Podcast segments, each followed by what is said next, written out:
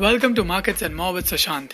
This is a daily wrap up for today, 21st of July 2020. As you have been saying before, once 10,880 has crossed and sustained, the next stop for Nifty would be 11,150. And lo and behold, that's what we see today on Nifty. It closed at 11,162, up 140 points. Sensex closed at 37,930, up 511 points. And Nifty Bank closed 460 points above the previous close at 22,782. The top gainers on Nifty were Power Grid Corporation up 6.21%, BPCL, IOC, Eicher Motors, and Maruti Suzuki. The top losers were Bajaj Finance. It came out with results satisfactory, so to say, but the street did not like it, or maybe there was profit booking as the stock had already run up so much. Bajaj Finserv, Britannia, Bharti Infratel, and Cipla were among the other top losers. Some results came after the market hours that were Axis Bank.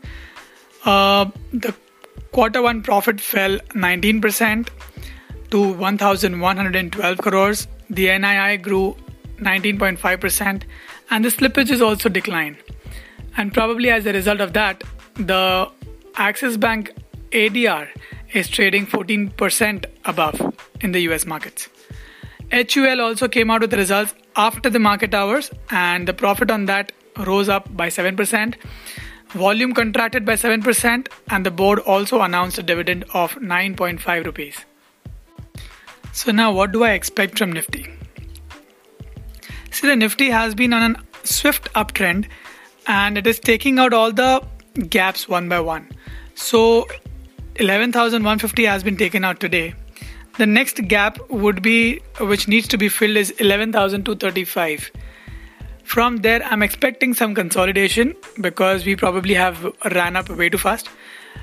Maybe we will slide back to 11000 um, and even probably 10880 but if to 11250 is again taken out with vengeance then my friends the next stop would be 11600 on nifty this I've already mentioned before in my earlier podcasts, and today uh, on CNBC, a technical analyst by the name of Jay Balaji had come and uttered the same thing.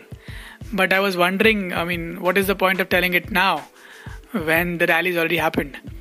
So we had discussed about this uh, probably four to five podcasts uh, earlier, so you can check out those podcasts as well.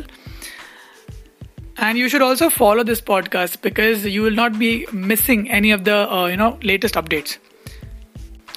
As we have discussed earlier, Bank Nifty has a very very strong resistance at 23,000, which I'm expecting uh, to be taken out tomorrow.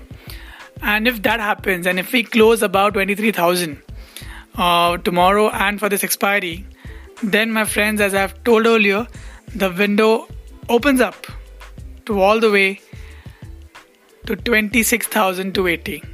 It might sound far fetched, but this is uh, what you know we can expect because bank nifty somehow has been underperforming the nifty and 23000 earlier was also reached but could not be sustained so this is the time when i'm expecting bank nifty to take out this level and you know stocks like hdfc bank axis bank which already has given up a good result and uh, you know ICICI Bank coming up with the result in this in this week itself.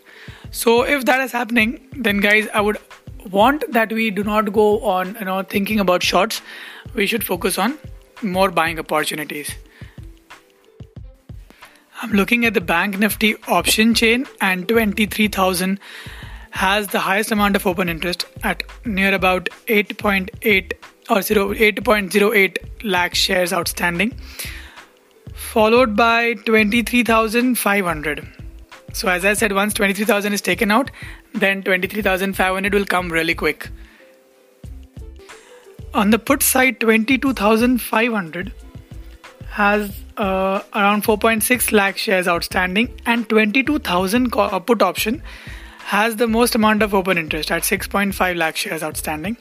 After that, there is 21,500 at 5 5 lakh 3000 or rather 37500 shares outstanding so bank nifty is giving like you know the uh, open interests are more at every 500 point decline okay in terms of the put options. Now let us look at the nifty option chain. The highest open interest on the call side is at 11200 call option followed by 11500 call option and on the put side it is 11000 put option followed by 10,900 and 10,800 again. So on the downside, we can expect 10,800 to, to be the strongest support. And in terms of the resistance, 11,200 as of now is the strongest resistance. And once that is taken out, it will be 11,500, but it will not probably come in this week, but in the next week. It purely depends on how we cross the 11,200 mark and sustain above it. Uh, the action once again is very very strong in uh, the mid cap stocks, and I've been telling this right from 6th May. Uh, you know, uh, in on my TikTok channel as well, which unfortunately now is banned. But then we've been we've been very very clear that the smart money has moved into mid cap stocks, and we have seen a tremendous rally there already. And I think this mid cap rally will continue because there is a lot of value catching up. You know, which needs to be uh, which needs to be cleared. All right, this is all for this podcast. Hope you enjoyed it. Please share it with your friends as well. Do subscribe to my YouTube channel. I'm coming out with a, a new video tomorrow or day after. I'll be talking about the Mindspace uh, REIT IPO. Uh, okay. And you can also uh, follow me on Instagram where I make um, regular videos, very short, informative videos, and I try to share as much information with you as possible. Okay. Until then, take care of yourself and goodbye.